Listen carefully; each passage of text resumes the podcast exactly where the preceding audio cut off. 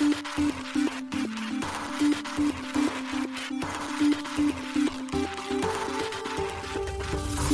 しい経済ニュース。この番組では現当社のメディア新しい経済がブロックチェーン仮想通貨フィンテックに関する日々のニュース解説を平日毎日音声コンテンツでお届けしています。そして新しい経済ではブロックチェーン仮想通貨に関するニュース解説記事やインタビュー記事学習記事などのたくさんのコンテンツを掲載しております。ぜひ新しいひらがな経済漢字で検索してメディアもチェックしてください。そして LINE 公式アカウントではメディアの更新情報を配信しております。LINE 公式アカウントにもぜひご登録ください。現当社新しい経済編集部の大塚です。高橋です。はい本日は10月の19日木曜日です。今日のニュースいきましょう。ビットバンクにバイナンスのビルドビルド BNB 上場へ国内2例目サンリオとガウディ、アービトラムと GPT-4 活用の SNS を来春グローバルリリースへ米 SEC ゲンスラー委員長、ビットコイン ETF 申請の審査は作業中と述べる。イーサリアム L2 スクロールメインネットローンチ。米財務省、ハマス関連の制裁でガザの暗号資産交換業者も対象に。コインベース、米国外の個人ユーザー向けに無期限先物取引を提供開始。欧州中央銀行、デジタルユーロは準備段階へ進むと発表。香港認可の個人向け暗号資産取引所 OSL 売却検討の報道を否定。オーストラリア政府暗号資産取引所規制に関する意見募集書を発表。ICP の DFINITY財団がローランドベルガーと提携、リサイクル活動にインセンティブを与える基盤技術開発へ。韓国 SK テレコムが Web3 ウォレットリリースへ、オンチェーン分析提供、クリプトクオント親会社と提携で。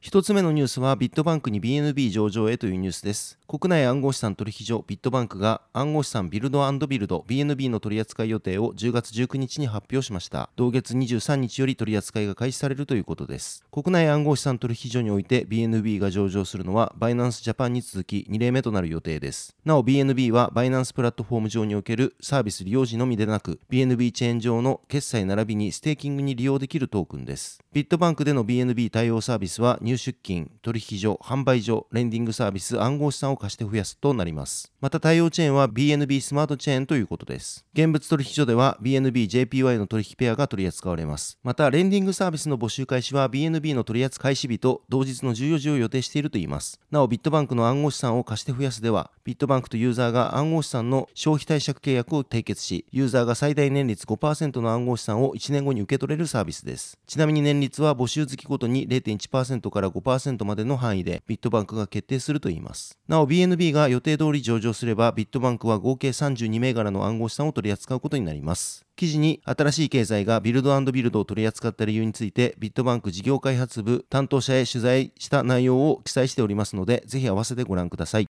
続いてのニュースはサンリオとガウディがアービトラムと GPT-4 活用で SNS サービス提供へというニュースです。ガウディがサンリオと協業し Web3 と生成 AI 技術を活用した SNS サービスのリリース予定を10月19日に発表しました。このサービスは2024年春に日本だけでなく欧米やアジアなどを含めた世界同時リリースをするといいます。サンリオの持つキャラクタービジネスの知見とガウディの持つ NFT や SBT などのブロックチェーン技術、さらには AI エージェントを含む生成 AI 技術を組み合わせた次世代型の SNS サービスになるということです。現在同サービスはクローズドテスト中でイーサリアムのレイヤー2ソリューションアービトラム1とオープン AI 開発の自然言語処理 AI モデル GPT-4 を活用したサービス検証を行っているといいます。また同サービスのプラットフォームにはアカウント抽象化 AA の概念を活用した Web3 ウォレットを実装し Web3 に馴染みのないユーザーでも簡単に利用できるサービス体験を提供するということです。なお、アカウント抽象化は、ユーザーのアカウントをスマートコントラクトアカウントで代替することを目的としたイーサリアムの改善提案 ERC4337 です。これにより、アプリケーション開発者によるトランザクションコストの負担、秘密鍵以外のアカウント復元方法の導入、2段階認証を通じた取引の実施などのユースケースが可能となります。なお同サービスはイノベーション創出を目的に千葉工業大学変革センターをはじめとする国内外の大学研究機関などと産学連携し生成 AI の共同研究を進めていくということです。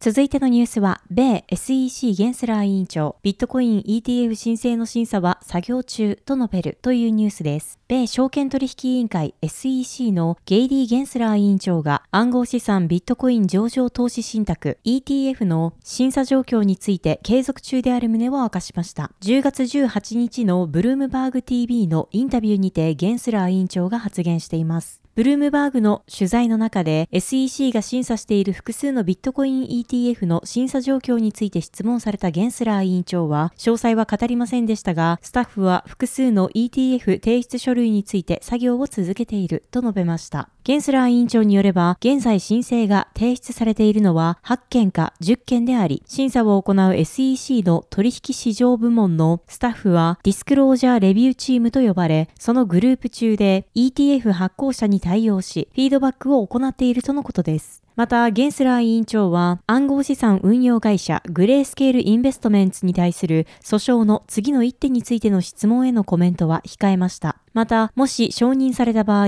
SEC は一つのファンドを単独で承認する可能性があるのか、もしくはすべてのファンドを一括して承認する可能性があるのかについても明言を避けています。10月13日、グレースケール申請の現物ビットコイン ETF への承認拒否を取り消すよう命じられた米控訴裁の判決にについて、SEC は控訴しない構えであることが報じられています。控訴裁は来週中にもこの訴訟の判決をどのように執行すべきかを明記した命令を出す見込みです。その命令の中にはグレースケールの申請を再検討するよう SEC に指示することも含まれるとみられています。また10月16日には米資産運用会社ブラックロックの現物ビットコイン ETF が承認されたという誤報を受け、ビットコインの価格が乱高下しました。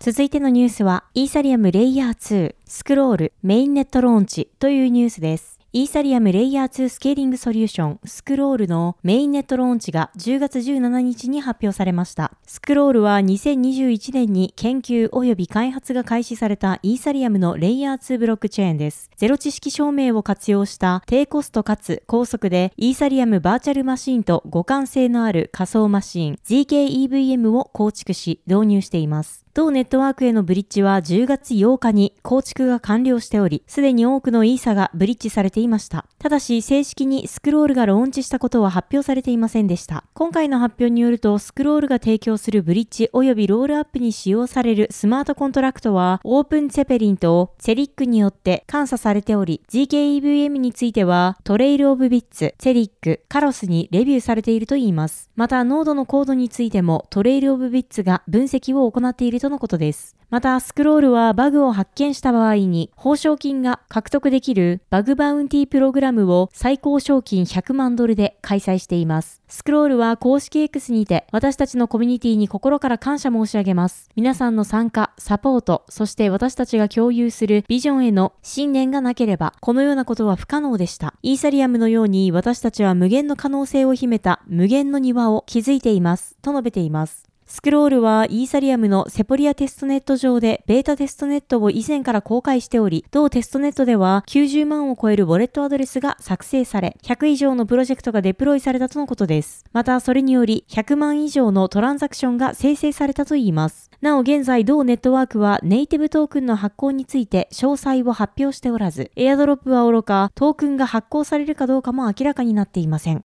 続いてのニュースは、米財務省、ハマス関連の制裁でガザの暗号資産交換業者も対象にというニュースです。米財務省外国資産管理局 OFAC がガザをはじめ、スーダン、テュルキエ、アルジェリア、カタールなどにいるハマスの主要なテロリストメンバー、工作員、金融仲介者10人に制裁を課したと10月18日発表しました。制裁対象となったのは、ハマスの秘密の投資ポートフォリオで資産を管理するメンバー、イラン政権と密接な関係を持つカタールを拠点とする金融ファシリテーター、ハマスの主要司令官、ガザを拠点とする暗号資産取引所とその運営者です。ジャネット・イエレン、米財務長官は、私たちはハマスのテロリストが残虐行為を行い、イスラエルの人々を恐怖に陥れるための資金を調達し、使用することを拒否するために必要なあらゆる手段を取り続ける。制裁を課し、同盟国やパートナーと連携して、その管轄区域内のハマス関連資産を追跡、凍結、押収することもその一環だ、と述べています。OFAC によると、ガザ拠点のビットコインを含む暗号資産交換サービスを提供するバイキャッシュは、2021年6月にイスラエルのテロ資金対策局によって押収されたウォレットと関連しており、ハマスの資金調達の関与に加え、他のテロリスト集団の関連組織による資金送金にもたびたび利用されてきたといいます。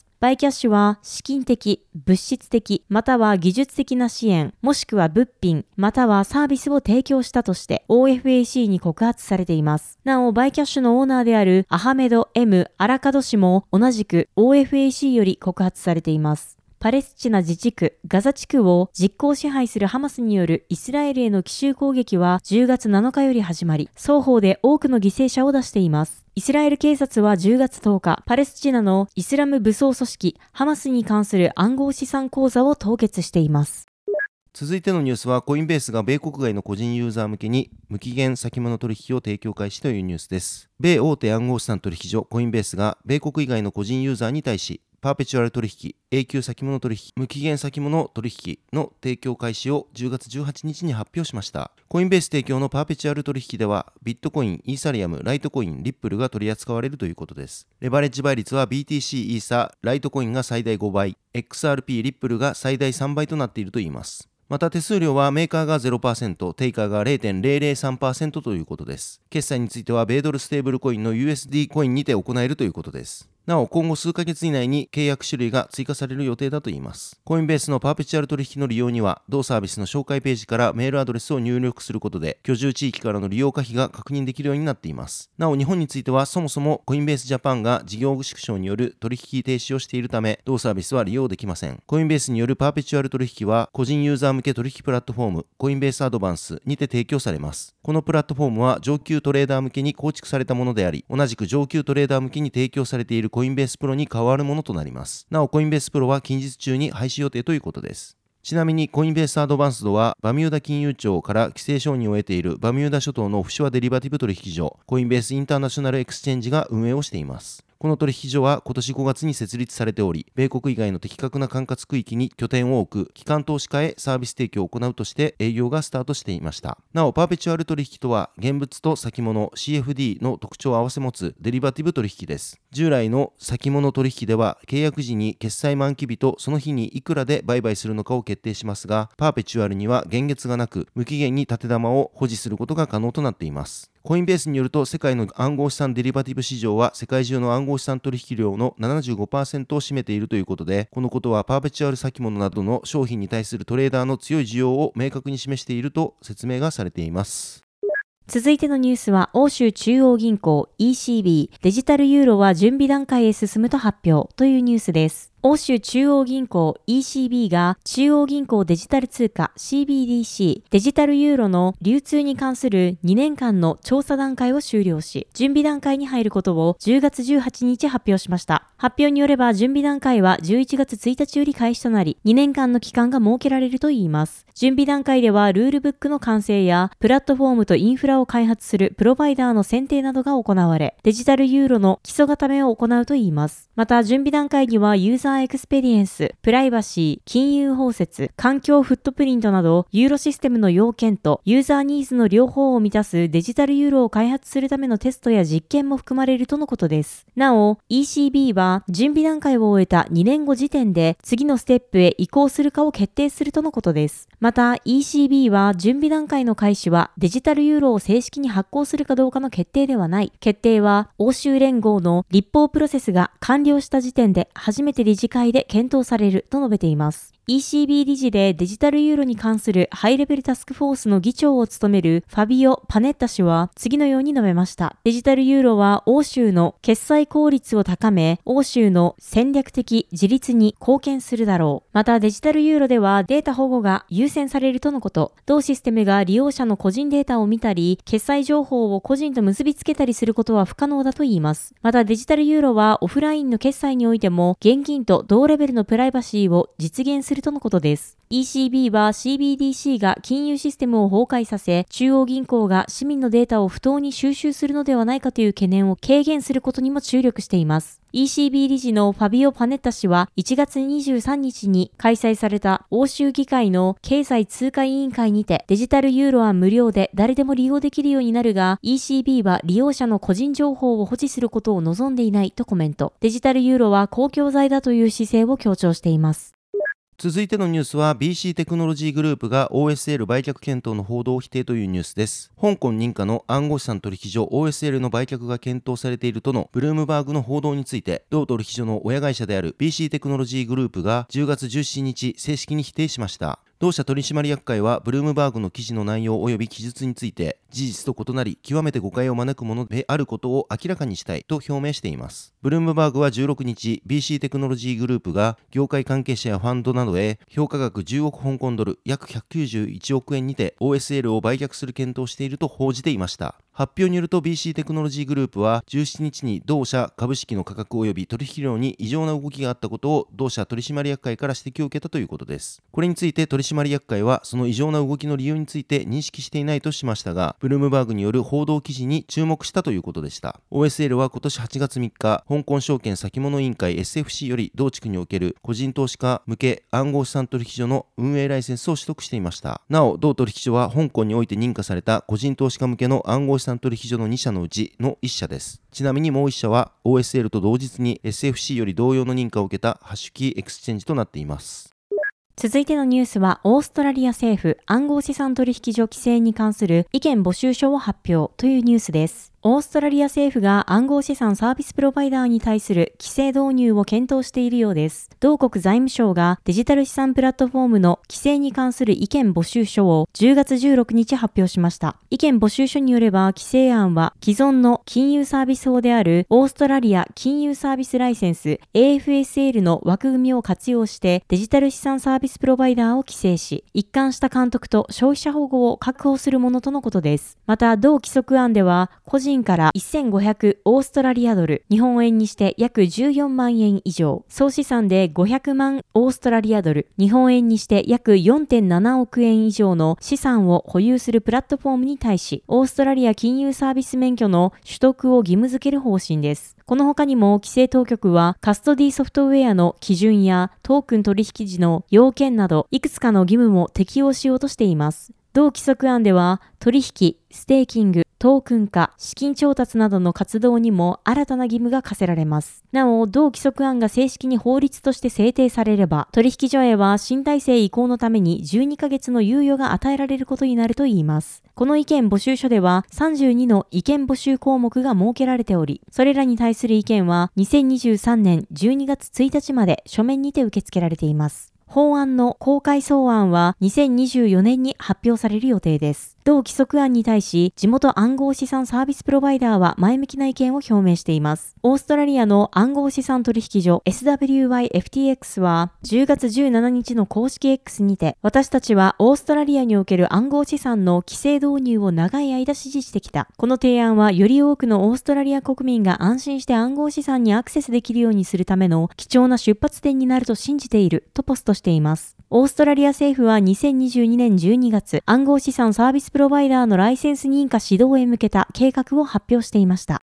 続いてのニュースは、ディフィニティ財団がローランド・ベルガーと提携というニュースです。欧州を代表するグローバルコンサルティングファームであるローランド・ベルガーがスイスの非営利団体ディフィニティ財団との提携を10月16日に発表しました。この提携によりディフィニティ財団はリサイクル活動にインセンティブを与えるグローバルスタンダードの基盤技術を開発するといいます。これにはディフィニティ財団が支援するレイヤー1ブロックチェーン、インターネットコンピューター ICP 上にソリューションを構築するということでした。ローランド・ベルガーは昨年6月、世界的に深刻化する廃棄物問題に対応するため、VRC 自主リサイクルクレジット基準の導入を発表していたといいます。VRC は今回開発を行うプラットフォームによってトークン化され、それを受け取ったリサイクル業者や廃棄物生産者などがリサイクルクレジットとして売買取引が行えるようになるといいます。このクレジットはブロックチェーンに基づいていることで、カーボンオフセット活動の透明性ある追跡を保証するということです。この透明性により廃棄物生産者であれ、リサイクル業者であれ、すべての関係者が購入、販売、取引するクレジットの信憑性を信頼できるようになるといいます。また、ブロックチェーン技術によりクレジットが一度記録されると変更や複製ができないことが保証されるため、それにより VRC システム全体の完全性が保証されるということです。ローランド・ベルガーのパートナーであるピエール・サマティエ氏は次のようにコメントしています。このような重要なプロジェクトでは分散化、セキュリティ、使いやすさ、ストレージ容量のバランスを調和させる適切なブロックチェーン技術を選択することが鍵となります。したがって私たちは VRC プロジェクトの技術パートナーとしてディフィニティ財団を選出しました。インターネットコンピューターは世界で最も先進的なブロックチェーンの一つであり、その有効性とセキュリティはこのプロジェクトを構築するのに最適なプラットフォームだとリリースにてコメントしています。なお、今回開発を発表したプラットフォームは2023年11月30日から12月12日までドバイで開催される COP28 で公開される予定ということです。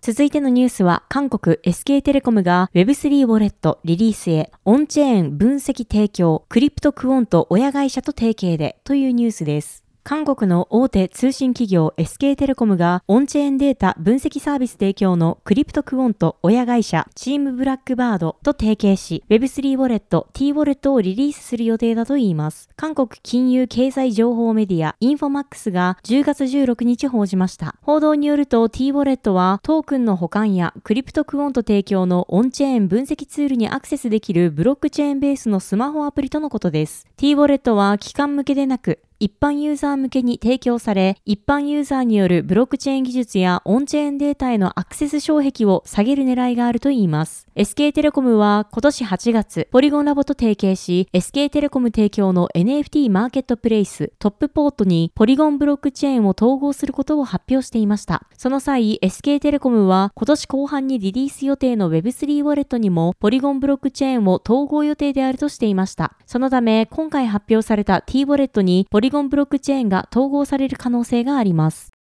はい、本日のニュースは以上となります。このように私たち、新しい経済編集部では、ブロックチェーン暗号資産に関するニュースを平日毎日ラジオで配信をしております。本日ご紹介したニュースはすべてサイトの方に上がっております。ぜひサイトの方も見に来てください。新しいひらがな、経済漢字で検索して見に来ていただければと思います。それでは本日はありがとうございました。ありがとうございました。